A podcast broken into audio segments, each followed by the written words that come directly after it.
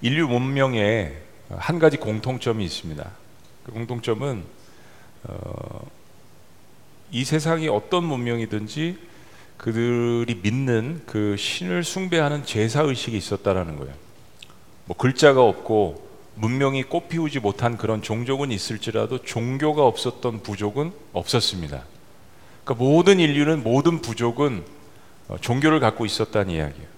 근데 19세기 들어와서 두 가지 독특한 현상이 일어났습니다. 그 두 가지가 뭐냐면 첫째는 신은 없다고 주장하는 무신론자들이 일어난 겁니다.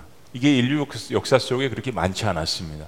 근데 대거 계몽주의 이후에 19세기에 신은 없다라고 주장하는 영어로 이야기하면 에이티스트가 일어났습니다.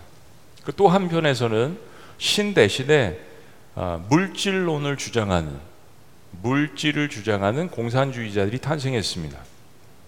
여러분 잘 생각해 보시면 하나는 신이 없다라고 주장하는 신의 반대주의자들, 또 하나는 물질로서 모든 세계가 이루어졌다는 공산주의자들이지만 사실은 이 두 가지가 또한 다른 종교의 모습을 갖고 있는 것들을 저희들이 깊이 들여다보면 알 수 있습니다.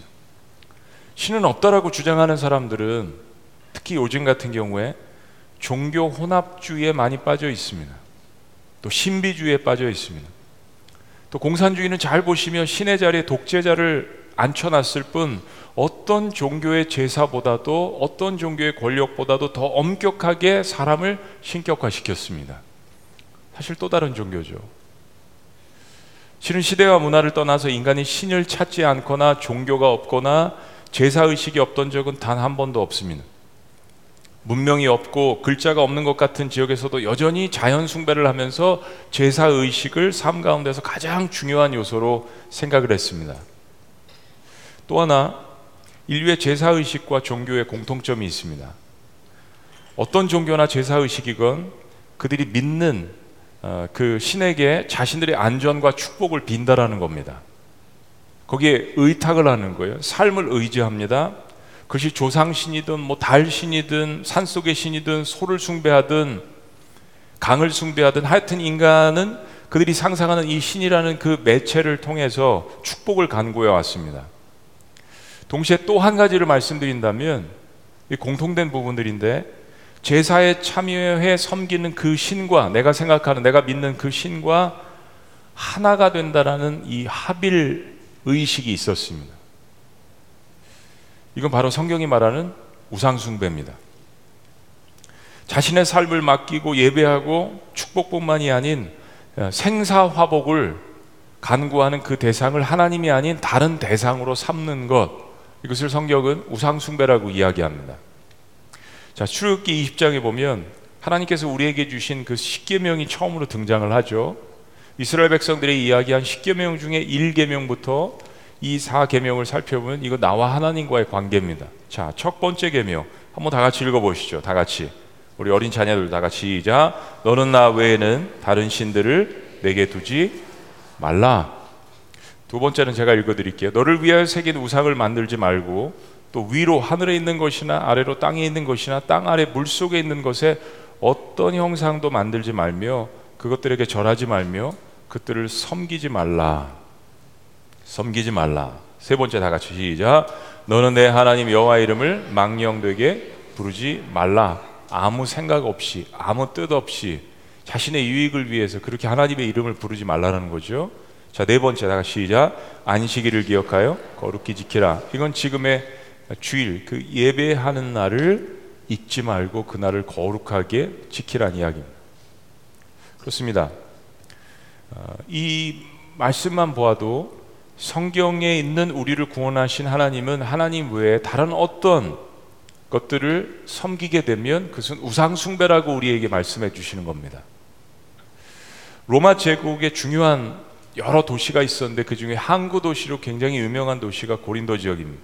근데 이 고린도 지역은 우상숭배가 삶의 중요한 부분이었습니다. 우상숭배의 경제, 정치, 문화 이게 다 관련돼 있었고요. 일반 평민들도 상업적으로 그 우상 숭배를 통해서 이득을 나누고 있었습니다. 어, 특별히 제사를 한 후에 그 제사 음식들 있잖아요. 그걸 싸게 이제 시장에 내다 파는 이 제사 음식은 대중들이 대부분 다 사다 먹었습니다. 우리가 고린도전서 8장부터 이 문제를 계속 보고 있습니다. 바울은 그리스도인의 자유함에 대해서 이야기를 마친 후에 다시 우상 숭배에 대한 이야기를 가져왔습니다.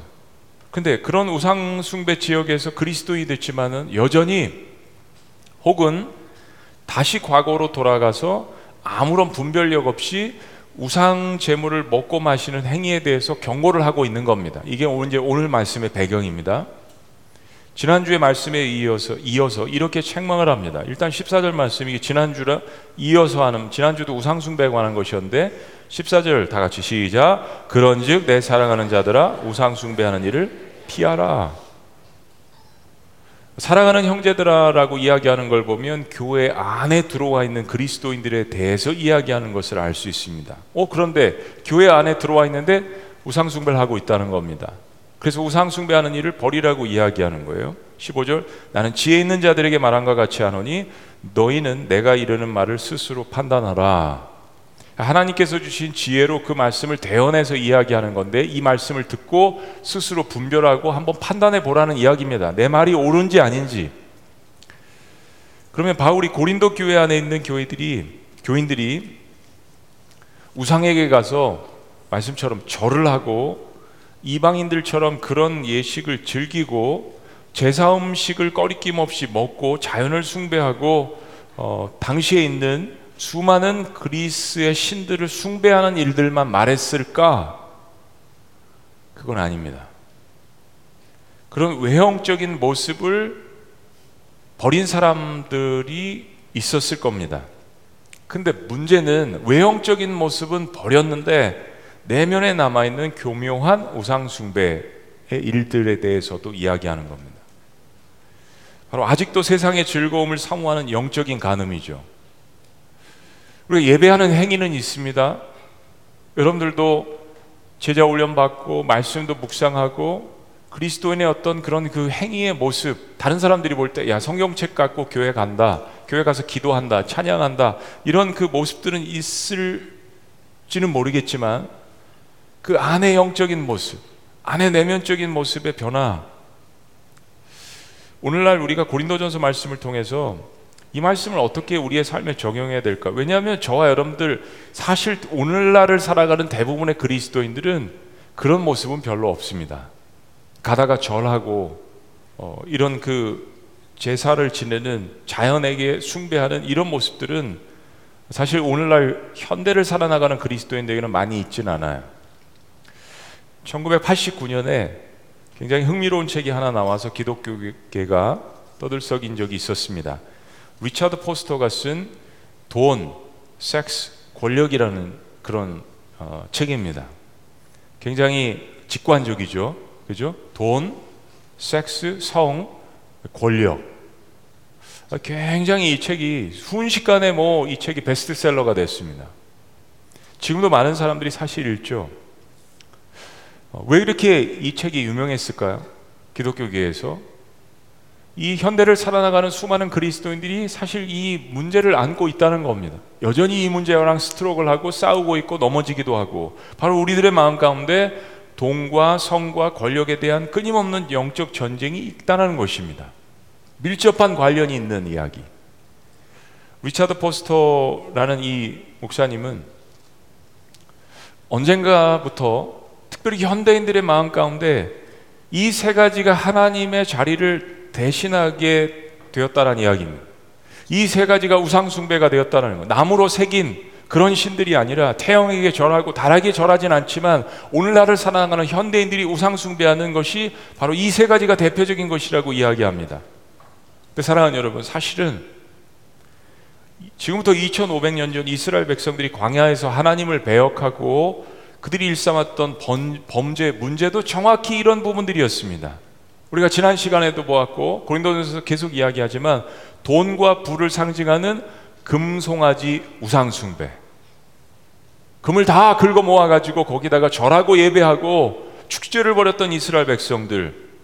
시딤에서 모함 여인들과 간음을 했던 그 성적인 타락했던 그런 모습들.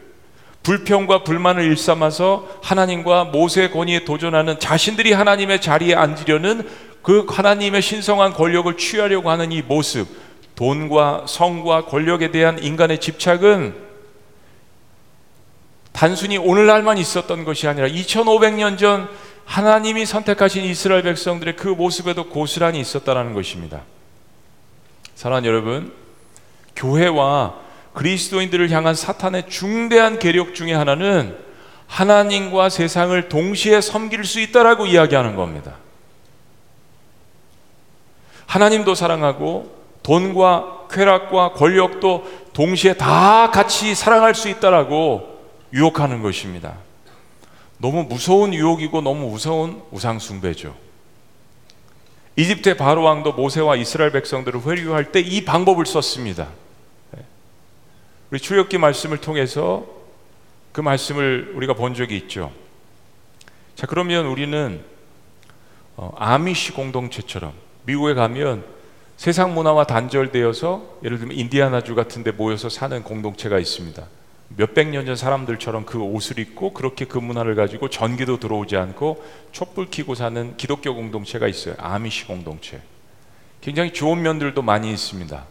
그들을 통해서 세상의 타락한 어떤 그런 모습들을 깨우치는 그런 면들도 있어요. 사랑하는 여러분, 우리 모든 그리스도인들이 다 그렇게 산으로 들어간다면 이 세상의 빛과 소금의 역할은 누가 할 것입니까? 세상과 분리돼서 모든 그리스도인들이 다 그렇게 살아간다면 이 세상의 복음은 누가 증거할 것입니까?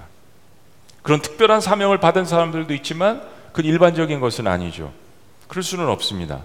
왜냐하면 우리는 세상 한복판에 살면서 아직도 복음을 모르고 그게 하나님인 줄 알고 우상 숭배하는 그 사람들에게 예수 그리스도의 복음을 증거해야 될 책임이 있기 때문입니다. 학교에서, 직장에서, 그리고 믿지 않는 부모님들 혹은 가족들, 그 가문, 가정에서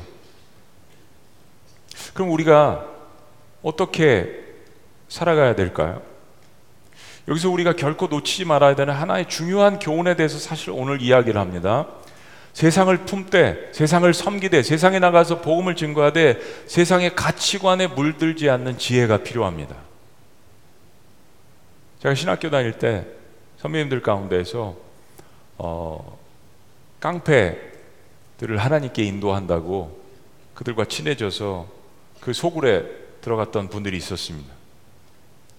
근데 결국 전도하다가 그들의 매력에 빠져서 그들과 같이 되고자 하는 마음으로 그랬던 분들이 있었습니다.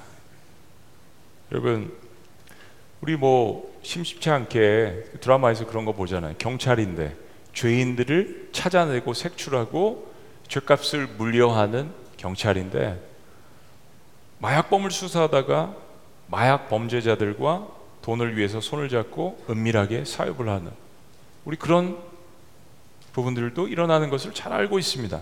검사, 경찰 위에 있어서 더욱더 법을 집행하는 검사가 정치인들을 검거하다가 그 권력에 유혹되어서 부정축제를 공조한 그런 사람들도 매스컴에서 보게 됩니다.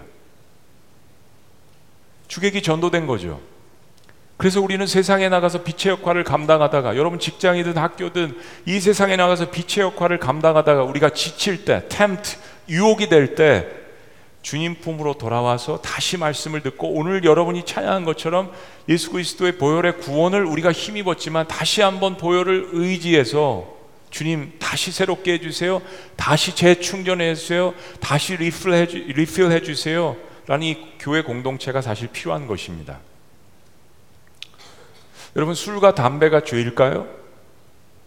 술, 담배 자체는 죄가 아닙니다, 여러분. 하나의 물질이죠.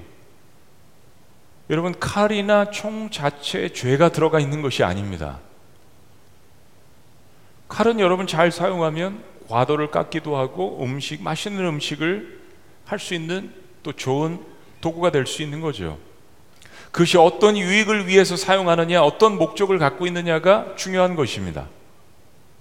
리차드 포스터가 이야기하는 것은 물질과 성과 권력은 다 하나님께로부터 온 축복임을 이야기하는 것입니다.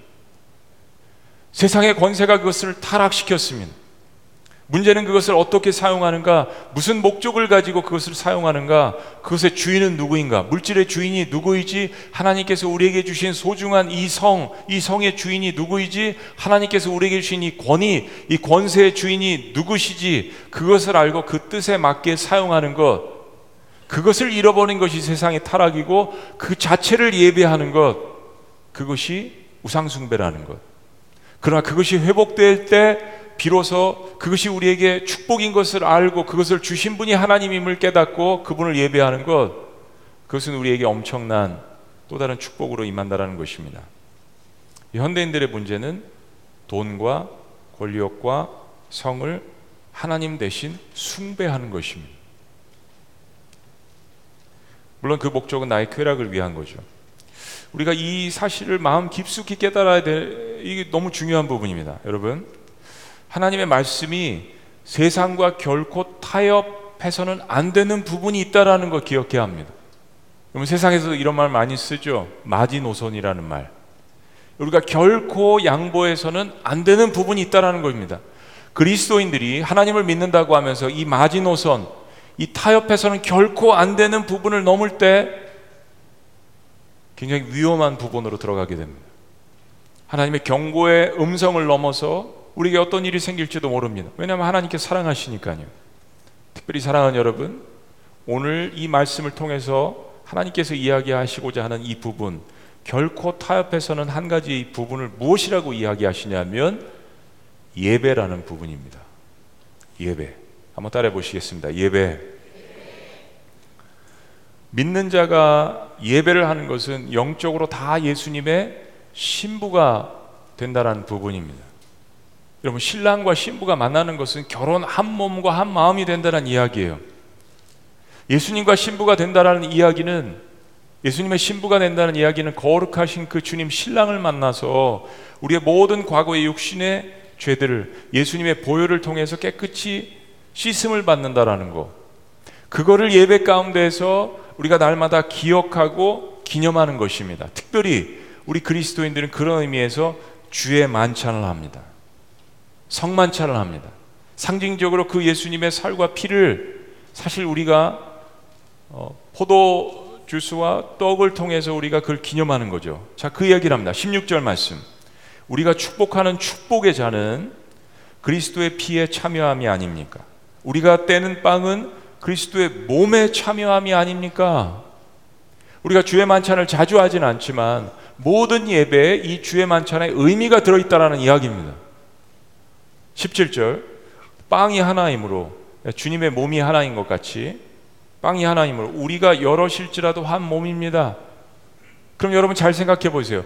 그리스도 안에서 한 몸이라는 이야기는 여러 사람들이 있지만 여러 형제 자매가 있지만 그리스도 안에서 한 몸이라는 이야기는 한 사람 한 사람이 그리스도와 함께 한 몸이라는 이야기입니다. 예배가 결국 그거라는 이야기. 주의 만찬이 그거란 이야기입니다. 그것은 우리가 모두 그 한 덩이 빵을 함께 나누어 먹기 때문입니다. 즉 주의 만찬은 예배는 인간이 하나님과 하나됨을 누리는 깊은 친밀감을 회복하는 것입니다. 어떻게 죄만한 인간이 하나님과 거룩하신 하나님과 하나가 될 수 있을까? 사실은 그 하나 되는 기쁨이 있을 때 예배를 통하여서 하나님께서 영광 받으시고 우리들에게는 더 큰 기쁨이 있는 거예요. 단순히 허공에 맴도는 그런 찬양이 아니라 허공에 맴되는 그런 기도가 아니라 정말 지금 하나님을 만나고 있는 그 실제적인 그 사건이 우리의 예배 가운데 일어날 때 엄청난 붕의 역사가 우리 가운데 일어나게 되는 것이죠. 그렇기 때문에 예배 가운데 임재하시는 그 하나님의 사랑과 능력은 어떤 죄인도 용서할 수 있는 어떤 죄도 씻음을 받을 수 있는 엄청난 그 능력이 있다라는 것입니다. 여러분 이건 기본적인 거 이야기하는 거예요. 예배 그런 능력이 있다라는 것을 기대하고 참여하는 것. 예배 그런 하나님의 엄청난 영광과 축복이 있다라는 것, 회복이 있다라는 것. 우리가 기대하고 참여하는 것. 아니면 그냥 습관적으로 학교 가듯이 직장 가듯이 사람들을 만나듯이 커피숍에서 누구를 만나듯이 물론 예배에 오는데 그런 가벼운 마음도 필요하죠. 그러나 그 가벼운 마음을 넘어서서 성소를 지나서 지성소로 들어가서 그 거룩하신 하나님을 만나는 그분과 하나 되는 기쁨, 그분께서 나 같은 존재를 만나 주셨어. 라고 하는 이 기쁨을 체험하고 돌아가는 사람과 그렇지 않은 사람은 천지 차이가 나죠. 그런 예배를 열 번 드리는 거, 그런 예배를 날마다 드리는 거, 그런 예배를 1년, 2년 드리고 난 후에 여러분의 삶이 어떻게 변화됐겠습니까? 그러나 늘 마당 뜰만 밟고 지나가는 거. 내 편의를 위해서 드리는 예배, 나의 만족을 위해서 드리는 예배, 하나님은 온데간데 없고 그분이 예배를 받으시는 분인데 그분에게 초점을 맞추지 않는 예배, 만약에 그런 예배가 계속됐을 때는 여러분 생각해 보세요. 그게 누구에게 손해인가? 사실은 나에게 손해인 거예요. 지금 고린도 교회 교인들에게 그런 문제들이 있었다는 것입니다. 성령의 충만함이라는 것은 결국 우리 안에 하나님의 영으로 가득 찬 겁니다. 세상의 소리가 아니라 내 육신적인 소리가 아니라 하나님의 영으로 가득 찬 거, 그것이 성령의 충만함입니다. 하나님의 말씀, 하나님의 사랑, 하나님의 은혜, 하나님의 생각, 하나님의 마음, 하나님의 비전, 이거는 하나님과 깊은 교제를 통해서만 우리에게 임하는 거죠. 바로 하나님과 하나가 되는 놀라운 경험을 하는 것입니다. 자, 요한복음 15장 4절 말씀 우리 한번 읽어보시죠. 요한복음 15장 4절. 다 시작. 내 안에 거하라. 나도 너희 안에 거하리라. 가지가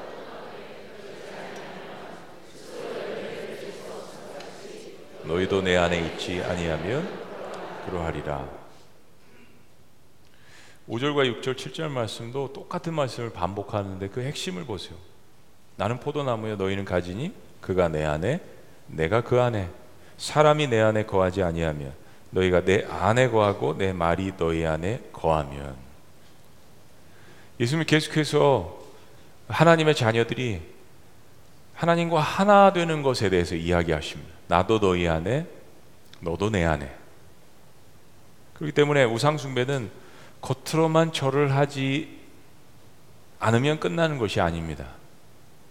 내 마음 가운데 누구를 모시고 있는가? 내 내적이고 영적인 문제를 이야기하는 겁니다. 18절 말씀. 다 같이요. 시작.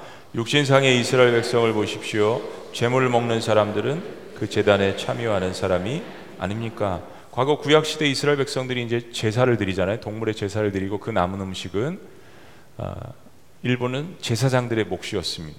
제사장들은 그게 어, 자신들의 어, 일용할 양식이었어요. 유대교에서도 성전에서 희생 제물을 먹는 사람들은 재단에 참여해서 하나님과 교제한다라는 특권으로 여겼습니다. 때문에 오늘 말씀은 우상숭배 음식을 먹는 자체가 우상숭배 참여할 수 있는 이름을 경고하는 것입니다. 이제 예수님 믿고 어, 크리스천이 됐습니다. 고린도 교회가 탄생하고 우상 숭배를 일삼았던 사람들이 교회 나갔습니다. 어떤 사람들은 야 이제 내가 더 이상 나는 우상 숭배 끊을 거야. 그리고 우상 숭배에서 나오는 음식도 아, 내가 이거 꺼리낀다. 내가 어떻게 어떤 제사를 어떤 경로를 거쳐서 이게 되는 음식인 걸 알기 때문에 나는 그거 먹지 않을 거야. 그게 값이 더 싸고 더 맛있을 수 있지만 내가 좀 손해 볼지라도 나는 이거 우상숭배 음식인 걸 내가 알기 때문에 나는 먹지 않겠다. 어떤 사람들은 우상숭배 깊숙이 관련이 되어 있다가 예수를 믿게 돼서 교회 안에 들어왔는데 그 우상숭배 음식이 어떤 것인지를 알면서도 거기에 템트가 된 겁니다.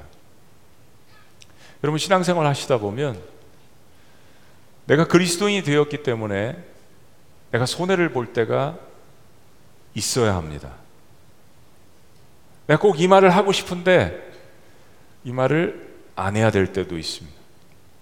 내가 꼭 이 행동을 해야 되는데 예, 삼가해야 될 때가 있습니다. 그리스도인은 이미 수많은 축복을 받은 사람들이기 때문에 때로 할수 있지만 그것을 안 하고 내가 손해를 볼 때도 있다라는 것 우리 기억해야 합니다. 우상숭배 음식을 먹는 자체가 우상숭배에 참여할 수 있는 일임을 경고하는 것입니다. 그게 싸고 맛도 좋고 일반적인 것이고 뭐 음식 자체가 무슨 죄가 없다라고 이야기했잖아요. 그 자체는. 근데 지금 그것 때문에 유혹이 되는 사람들이 있었다는 겁니다. 그리고 그걸 보고 또 실족하는 사람들이 있었다는 거예요. 19절 말씀. 다 같이 시작. 그러니 내가 무엇을 말하는 것입니까? 우상은 무엇이고 우상에게 바친 재물은 무엇입니까? 20절 말씀. 자, 제가 읽어 드릴게요. 아무것도 아닙니다. 이방 사람들이 바치는 재물은 귀신에게 바치는 것이지 하나님께 바치는 것이 아닙니다. 여러분이 귀신과 친교를 가지는 사람이 되는 것을 나는 바라지 않습니다. 자, 아마 성경을 많이 보신 분들은 발견하셨을 거예요. 아무것도 아닙니다라는 이 표현은 개혁 개정에 들어가 있지 않습니다. 그런데 세번역 성경과 현대인의 성경 번역을 보시면 이 표현이 들어가 있습니다.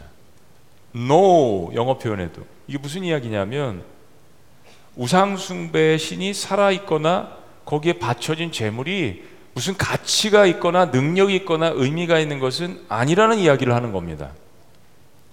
우상숭배 한다고 하지만 다 죽은 신들이죠. 그렇죠? 살아있는 신이 아니지 않습니까? 오직 살아계신 신은 하나님 한 분뿐이십니다. 그렇죠? 그럼 죽은 신에게 드려진 그 음식도 그 자체에서는 아무 의미가 없다라고 이야기를 하는 것입니다. 그러나 문제는 우상숭배하는 사람들은 그 신이 살아있다라고 믿는 거죠. 그리고 살아있다라고 믿고 살아있는 신에게 예배하고 월십하고 그러면서 그 모든 제사를 제의식을 하고 거기에 음식을 준비하고 장만하고 그걸 다 하는 거예요. 거기에 의미를 엄청난 의미를 부여하는 것입니다. 그리고 축복해 달라고 하는 거고. 그것을 그리스도인이 된 후에 알면서도 그 제사 음식을 먹는 행위, 행위가 어떤 의미인지를 알라라고 이야기하는 겁니다.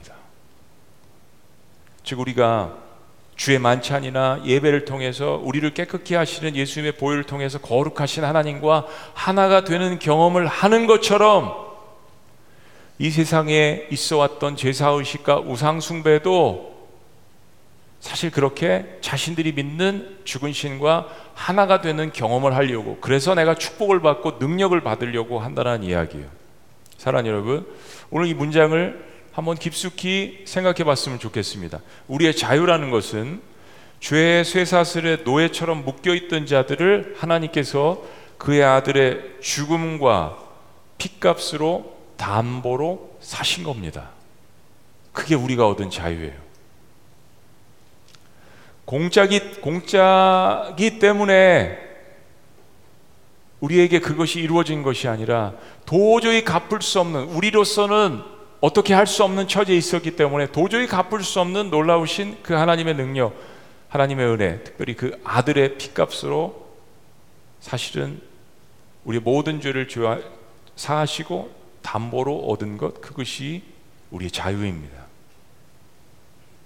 그러니까 따지고 말하면 하나님께서 우리의 죄의 권세를 사시기 위해서 화해 제사 의식에 스스로 참여하신 겁니다. 이걸 히브리서 말씀이 잘 설명하죠.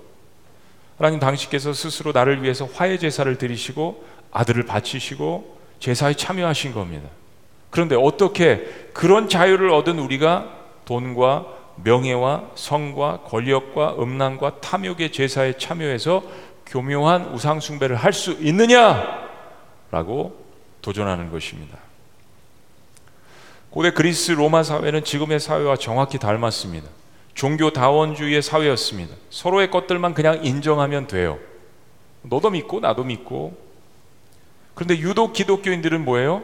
하나님만이 유일하신 하나님, 참 하나님, 야외 하나님, 여호와 하나님이라고 믿었습니다. 그래서 미움을 받은 거예요. 지금도 그래서 미움을 받는 거 아니겠습니까?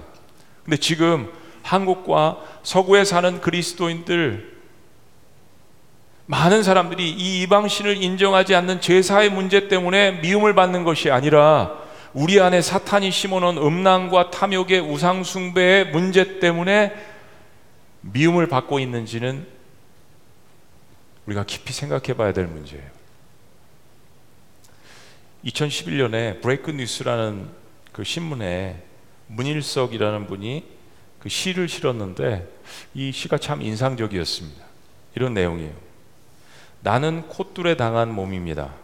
몸무게가 500kg이나 되는 콧줄에 당한 황소는 주인이 끄는 대로 이리저리 순응하면서 끌려다닙니다. 나의 의식 안에는 황소의 콧뚜레보다 더 무서운 놈, 바로 욕망이란 놈이 나에게 콧뚜레를 하고 나를 마구잡으로 끌고 다닙니다.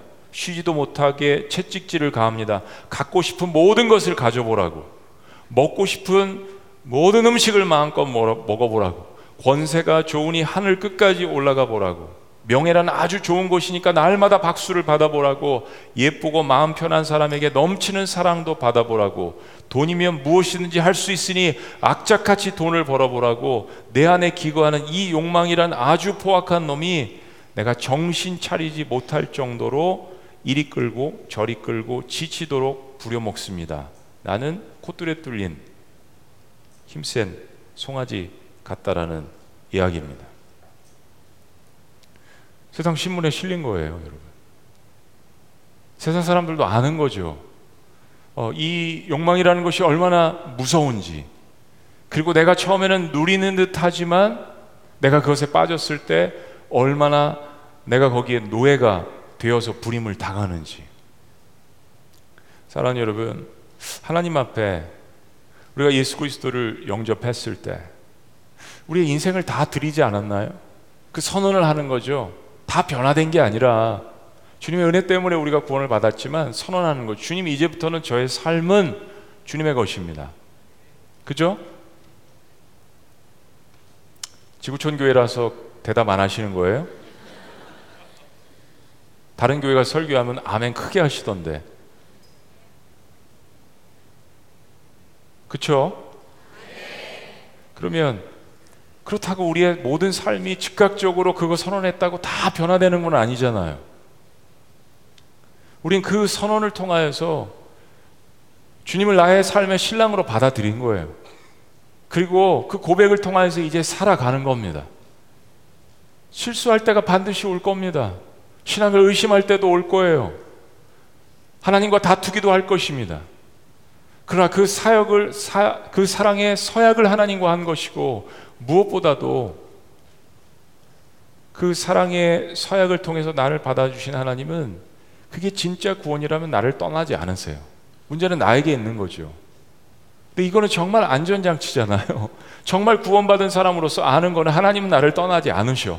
그럼 문제는 내가 하나님을 떠났더라도 그 사랑의 서약을 기억하며 나를 떠나시지 않는 하나님 앞에 돌아오면 되는 거예요. 그걸 우리의 삶 가운데서 날마다 우리를 쓰러뜨리려고 하는 욕망과 죄와 물질과 성과 권력 이 모든 것들을 다시 한번 하나님 앞에 가져와서 회개하는 겁니다. 그게 예배고 그 주의 만찬입니다.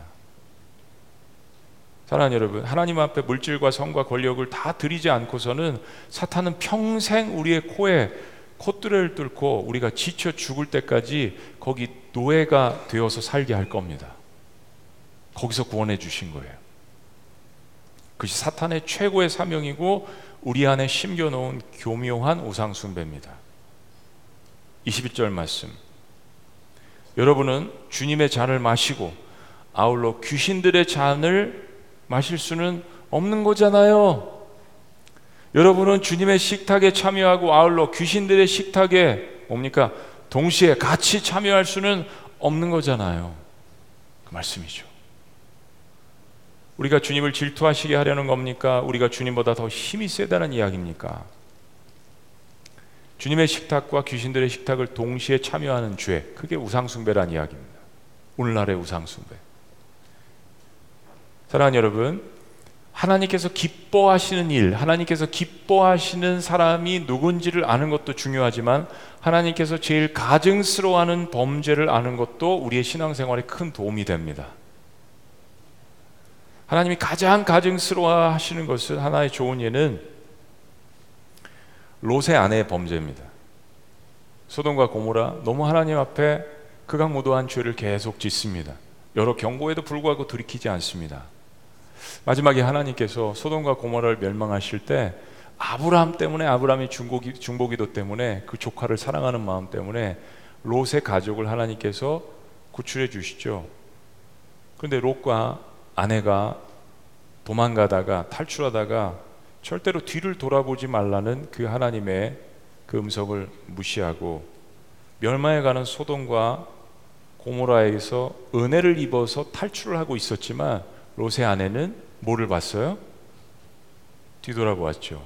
그 뒤돌아본 게 소돔과 고모라 자신이 살던 성읍이었습니다. 왜 뒤돌아봤을까요? 자신이 이루는 없죠. 늘 즐겨 가던 백화점, 시장, 먹었던 우상숭배했던 음식들, 내가 수없이 이 땅에서 쌓아올린 모든 것들이 있는 그리고 소돔과 고모라는 타락한 도시라고 알려졌지만 그만큼 문명도 번성했습니다. 그 그리워한 거죠. 너무 안타깝고 너무 서글펐습니다. 그게 심판받고 타는 게 그리고 하나님의 은혜를 지금 입고 있으면서도 그 수많은 사람들 가운데서 탈출할 수 있는 사람이 몇 명 안 됐잖아요. 근데 그 은혜를 잊고 있으면서도 뒤로는 불타는 소돔과 고모라를 어떻게 했어요? 그리워했습니다. 롯의 아내의 후손이 이스라엘 백성들 그 일부 모습을 우리는 다음 역사 속에서 어렵지 않게 볼 수 있습니다. 바로 이스라엘 백성들이 출애굽을 했는데 그 홍해를 가르고 나오고 하나님께서 보여주신 그 와중에 열 가지의 놀라운 기적들을 체험을 하고 그런데 가나안 입성을 앞에 두고 노예 삶으로 죽을 뻔했던 고달퍼했던 그 이집트를 그리워하는 이스라엘 백성들의 그 모습 이거 롯의 아내 후손들입니다. 왜 그 죄의 모습을 그리워합니까? 그 죄에 탐닉했던 모습을 그리워합니까? 세상과 하나님을 동시에 숭배하려고 했던 모습이죠. 아니 세상과 하나님을 동시에 가지려고 했던 겁니다. 진리를 발견하고 부활의 언약을 받은 자로서 양다리를 걸치는 이 모습이 고린도 교인들에게 있었다는 이야기입니다. 그리고 고린도 교인들은 스스로를 자기 자신들이 괜찮다, 우리는 강한 믿음을 가졌다, 하나님보다 강하다라고 자랑스러웠다는 이야기. 우리가 주를 노여하시게 하겠느냐 표현된 이 원어의 뜻은 하나님을 질투하게 만든다는 뜻입니다.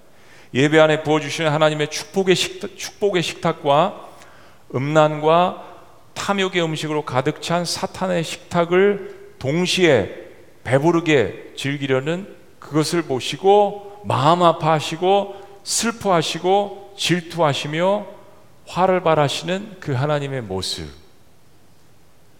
사랑하시기 때문에 보여주시는 겁니다. 22절 말씀 다시 한번 다 같이 읽습니다. 시작. 우리가 주님을 질투하시게 하려는 것입니까? 우리가 주님보다 더 힘이 세다는 말입니까? 아니죠. 우리 답변은 결코 아닙니다가 되어야 합니다. 말씀의 결론입니다.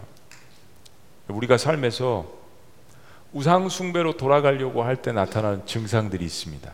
오늘 말씀을 정리해서 세 가지를 말씀드리고 마치기를 원합니다. 첫째는 하나님께서 나에게 주신 것을 감사하지 않고 나에게 없는 것에 자꾸 눈을 돌릴 때죠. 하나님께서 이미 나에게 주신 것들에 감사하고 눈을 돌리지 않고 나에게 없는 것들에 자꾸 눈을 돌릴 때 그때 우상숭배가 시작됩니다. 집착하게 되는 거예요. 그 사람이 갖고 있는 달란트, 그 능력, 저 직장, 이 물질, 그 외모 잘 보세요, 여러분. 그거 월십하고 예배하게 됩니다. 두 번째, 하나님께서 우리에게 삶을 주시고 일용할 양식을 주시고 사랑을 가족을 주시고 그 외에 수많은 축복을 주셨는데 어느 순간 그 축복의 주체를 내 자신에게 혹은 다른 곳에 돌릴 때 우상 숭배가 시작됩니다. 내가 한 거야. 그래도 내가 열심히 했기 때문에 이만큼 온 거지. 하나님은 조금 도와주신 거고. 하나님을 주체가 아니라 내가 부리는 어, 종 정도로 생각할 때 마지막 세 번째입니다. 하나님 믿고 경험하지만 세상이 주는 쾌락도 알기에 하나님과 세상을 동시에 섬기며 타협하고 싶은 마음이 들 때 우상 숭배가 시작되는 겁니다. 여러분 이 세 가지는 저 여러분들 모두에게 있습니다. 저에게도 있습니다. 그리고 우리는 이 세상 살면서 이 문제와 끊임없이 싸우고 있습니다. 그 기억하셔야 합니다. 그럴 때마다 우리가 해야 할 중요한 한 가지 단순한 방법 오늘 가르쳐 주시는 것이 있죠. 내가 지금 여기 서 있는 자체가 누구의 은혜 때문인지를 기억하는 것입니다. 그게 주의 만찬이에요. 그게 예배입니다. 나 같은 존재가 그리스도의 살과 피를 먹고 기념할 수 있는 존재라는 거. 내가 누구 때문에 이 자리에서 예배하고 기도하고 마음껏 찬양할 수 있는 존재라는 것을 그 이유를 발견하는 거. 그래서 구원받은 그리스도인이라면 정말 참된 구원받은 그리스도인이라면 이런 말씀이 선포될 때 다시 하나님께로 돌아오는 겁니다. 그게 내가 구원받은 증거입니다. 우상숭배를 벌이는 일은 나에게 구원의 은혜를 주신 하나님을 다시 온전히 예배하는 길인 것을 기억하시기를 주의 이름으로 축복합니다. 기도하시겠습니다.